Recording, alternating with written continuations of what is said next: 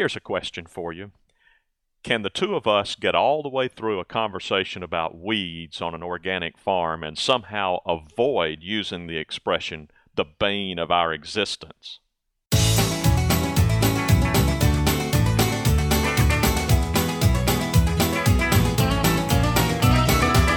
Welcome to Longleaf Breeze. Beginners learning subsistence farming using three simple principles approaching but never reaching subsistence. It's gotta be fun while we're doing it. And we don't make allness statements. And now, Lee and Amanda Borden. Hi, and welcome to our podcast of June 24, 2010. Yeah, you're right. Let's talk about weeds. They are indeed the bane of our existence right now. Because, Oh, now we, we, we, we got five seconds into it and we use the expression. Yeah, okay. well, well, that answers that question. What's happening is we've got dra- great drip irrigation going out there right now in Veg Hill, sunshine, the heart of the growing season, and along with all the great veg, the weeds are growing. And so, and uh, that's every, you know, we're not unique at all in that respect. But we have not decided exactly how we want to deal with them. Well, let me play devil's advocate to get us started. Weeds are part of God's plan. Why are you so opposed to weeds? Why don't you just relax and accept the fact that if weeds need to be growing on soil, it's because they bring something positive that the soil needs? Well, one answer to that, even if I weren't trying to grow anything, is that they're opportunistic weeds that wouldn't be there had we not intervened in God's plan to have trees out there. We've cut down a bunch of trees, well, with the help of the loggers who preceded us, and now the type of vegetation that's growing there is not really what was originally meant to be there. Um, however, as uh, a an agricultural person, as as uh, a human who's attempting to grow food on that. And yes, that's not necessarily, you know, we could we could debate that issue all along as to whether or not we should be attempting to grow food as opposed to foraging.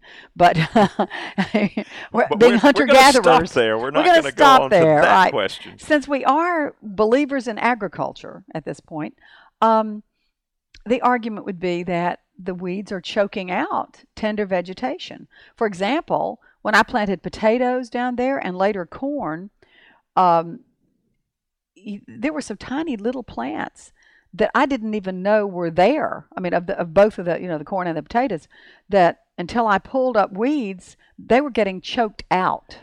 I remember that. It was like a day of discovery when you started pulling those weeds. You came back saying, There are potatoes down there. They're Yeah, growing. We just didn't know it because they were completely covered over with weeds. Right. Well, you already know, and our audience is probably in the process of figuring out, I was playing devil's advocate, but expressing a viewpoint that is not my own. I think you and I have set out to alter the balance in our human role as farmers. And once you do that, you um, start playing God and you decide this plant I want here and this plant I don't. And a weed is a plant I don't want here. That's correct. Mhm. And that's not a value judgment. I'm not saying that's a bad plant. I'm just saying it can't grow there because we Yeah. need something else to grow Yeah. there. That's right. So how do we deal with them? That's really the the thing I wanted us to cover is to talk about the difference between you and me. Well, you don't like the fact that I pull up a lot of weeds by hand, because, but um, as my mother reminds me that my father used to say, you need to pull them up by the roots. Make sure you get the roots um, when you're weeding. And so I've been trying to do that. We have a lot of, I call it Johnson grass, but it might be crabgrass. I, I, it's it's this, it's not a remnant of the ryegrass. The ryegrass is pretty much, as our friends have told us, once the hot weather hit, it's it's a goner. Now and some for of this it, we are grateful. and for this we are grateful. It's probably the one good byproduct of the really hot weather. But um, this weed type grass, a broadleaf grass, um, not only puts down some pretty deep roots, it sends out all these runners, and so it can very quickly take over a bed. Um, and I've even pulled them out of the aisles uh, some to keep them from reaching out into a bed. So, yes, my philosophy has been to pull them up by hand. And I also found that if you just pull them up by hand and just they they get detached, but you just put them back in the bed, those little boogers will figure out a way to reattach. So I try to pull them and displace them, put them somewhere else, preferably root side up, so that it can't just simply reattach to the soil. So your approach is you must pull those weeds up, roots and all, get the roots turned upside down so that they dry out and die. Yes, that is And my I- philosophy. And I do not um, disagree with that school of thought. I offer another approach that I believe may be more manageable for you and me both, namely that of using the weeding hoe. Um, I have marveled at your energy and your task commitment that allows you to stay out on Veg Hill for five or six hours at the time on your hands and knees or on your butt pulling weeds by hand. And I applaud that in you. You are a wonderful, industrious, hardworking person. But I can come along with the weeding hoe and cover about 12 times as much real estate in the same time that it takes you to pull those weeds out by hand. Which means I have time then to come back two days later or three days later and catch the ones that I missed. And that's in fact what I've done on several of the rows, as you know. You can, with the weeding hoe, it's designed so you're using a motion almost like you're sweeping. right. It's not a bad So I can stand erect and stroll down a row. S- You know, walk on the aisle with my weeding hoe in the row and cover a row pretty quickly, particularly if I can catch the weeds when they're very young. And yes, a few of them I miss, a few others I pull up, and they, like you say, the little boogers reattach themselves and they're growing there the next day. But two days later, I'm going to be back with the hoe and I'll catch them then. And it's just a, I find it to be a very pleasant rhythm because in the process of walking down that row, I'm also looking to see, you know, what fruits setting and how the blossoms are doing and how the drip irrigation seems to be working and so forth. There's a lot that I'm able to check on while I'm hitting Right. those weeds. Well, and I, I'm uh, about to come around to a, a third alternative to, which is a combination. It actually builds on what you're doing, and that is having you do that with the weeding hoe or me, but you know maybe, and then coming back and laying some sort of mulch on top of what you've weeded, so that we don't get the reemergence of the weeds. Um, we've talked about cardboard. We've saved up quite a bit of cardboard, and um, we've got some hay. And I had mulched some of the beds with hay earlier, but it most in most cases it wasn't deep enough, and the weeds came up through that, and that made it almost impossible to use a weeding hoe yes. when you had that. the hay got in the way of the weeding hoe. I don't know that's going to be the result with our longleaf breeze mulch. and we can t- we'll talk about that mulch in just a few minutes. Yes, now that we have a finer type of mulch, I'm for using those in the beds and maybe some hay in the aisles to keep those weeds down. Um, that and makes sense. and uh, w- on long stretches where you don't mind covering something up, maybe even put a base of cardboard and then the hay on top. Um, so, and uh, I've got a flower bed out back that the centipede has taken over, just because partly because the seed got into the bed when you when you were now seeding. I can address that with the weeding hoe. Okay, and then Why I don't I think I, will that? put some cardboard on top of that so it won't come back. Okay. Or just hit it with the weeding hoe Yeah. every three or four days. Yeah, well, you know? we'll we'll figure It- that out. The, the nice thing about the weeding hoe is you can cover so much real estate so fast. yeah, So if you just tell me, hey, next time you're out, give that west bed a hit with the weeding hoe. That's Yeah. it won't take me long at all. but I think that that I am coming around to your point of view, which is weeding hoe, something that doesn't take quite as much effort, and then followed by weed suppression to the extent that I can do it. Um, so anyway, we'll see what happens. I know around some of the really tender little seedlings like corn, corn has very shallow roots, so I probably will just have to pull those weeds up by hand. And I'm very nervous weeding corn because, as you know, the the weeds often look an awful lot like baby corn does. Right. And and as I told you the other day, I have learned to tell the difference because of just working with it for a year. And I'm But- afraid I haven't. And in fact, we know I haven't because you noticed I had. Uh, yeah, you dug up a corn the other day. yeah, I killed off one of your little corn plants. but that's okay. We, we've got others. yeah, so- so, I'll be careful using the weeding hoe around the corn, at least when the corn is when it's very early, yes. After a while, you can tell. So, right. Uh, anything else we need to talk about weeds?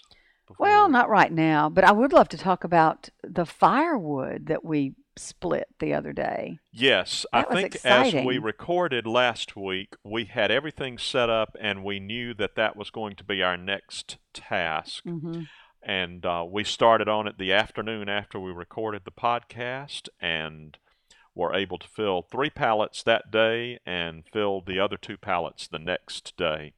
So all the firewood pallets are filled now, and there's for.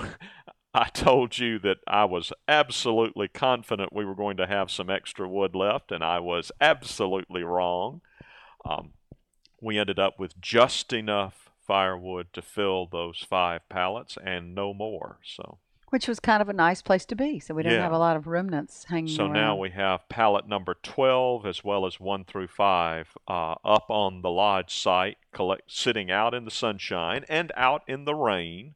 They do get rain up there, but they get lots of sun. They're going to be drying out all summer uh, and into the spring, in fact. And we will pull them in under cover sometime in May or June of next year to be ready for the season of 2011 and 12. We already have our six pallets under cover here in the pole barn that are designed to get us through the winter of 2010 and 11. Well, good. So we're planning for the future. You can tell we, we won't be caught un- unawares and unprepared. So One of our um, continuing um, narratives here at Longleaf Breeze is we do not want to be cold. Um, it does it sounds strange for people in central Alabama to worry about being cold? And honestly, we don't worry about it, but we do focus on making sure it's not a problem right. because nobody wants to be cold. Well, talking about the firewood, one byproduct of our splitting was that there was quite a bit of mulch or, or a mulchable material, like bark that came off of old trees and just, you know, little chips of wood. And so uh, we had some fun with that. We used our new chipper mulcher the other day. Nice segue into dealing with the chipper. Uh, absolutely. We um, scooped up all of that bark and chips and so forth from the splitting process, put it in the bucket, and took it on over to where we already had some brush Yeah, limbs up. that from where you cleared Veg Hill the other and day. And that was our inaugural uh, fodder for the new chipper, and it was fun to use. hmm It's a Wallenstein BX42. Is that what it? That's the uh, model designation. It's designed to take its power from the tractor on the PTO, the power takeoff. And uh, in contrast to the kind of mulcher or chipper you could buy at, say, Lowe's or Home Depot, this is fairly robust. Um, it will chew through something as large as four inches in diameter. But we have learned already it has its limits. I got in trouble twice on two different occasions. Um, I guess neither one, yeah, you were not there uh, either time. No. The first time I got in trouble, it was because I was using stock that was too rotten. And what happened when I did that is it had a lot of moisture in it because it was rotting. And when I pushed it through the chipper, the chipper slowly clogged itself up so that I realized I'm feeding stuff in, but nothing's coming out. That's not good. So I limped back up to the barn, took the um, discharge chute off, and sure enough, there was this mass clogged up inside the chipper discharge um, chute. And I just pulled it out. Fortunately, it had not hardened up enough so that I couldn't just pull it out with my hands. So I just had to reach down there and pull out one handful at a time. Took about 15, 20 minutes to Mm. get it all out. It's a pain. But once it was out, no problem, no harm done. Then I took it down yesterday while, no, day before yesterday. Day before yesterday, while you were in Birmingham, took it across the creek and started working on another pile. On that one, I got overly enthusiastic and pushed too big a piece in too fast. It wedged into the feed in chute where the the joint between the feed in chute and the big spinning disc and sheared the pin on the power line takeoff. Oh, which means that the little bolt that's designed to break away I mean you want it to break away before you send that motion into your tractor and wreck your transmission. So you know it's one of those things where if it has to happen you're glad it happens. But it Yeah. um, sheared the pin, and so uh, I now have a new pin to substitute, and we should be back underway later today. good, But, uh, good. Because that mulch, I do want to get back on, back underway because that right. mulch Let's is great. talk about how we're using. it. Yeah, the mulch that um, we have thus far has a has a combination of some wood, small wood chips, and uh, leaves because we had some dried out limbs and that a had few some twigs. and a few twigs in. Uh, but what's nice about it is it's it's so much more workable around small plants than that hay was. So the way we've used it thus far is I've put a little bit on some of the back beds around corn, which was uh, the corn that's just now coming up, and it seems to be working fine. And on your direction, I used it around the bullnose bell peppers. And the nice thing about that mulch is you can pile it on as thick as you want to pile it.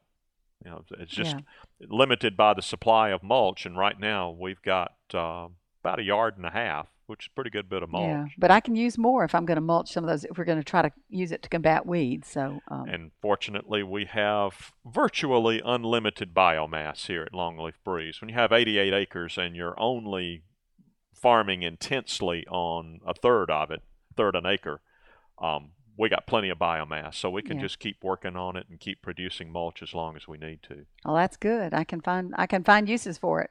Um, well, would you like to talk about your Father's Day present? Oh, and I should Oh. also say that um, the mulch we're producing with the chipper is also hard at work in the composting toilet. It's working out well there as good, well. So, good. um, it, fortunately, what we had hoped would be happening ha- is happening. We're producing our own mulch, and it is uh, serving its intended function. So, Good. Uh, Father's Day present was a solar powered owl scarecrow.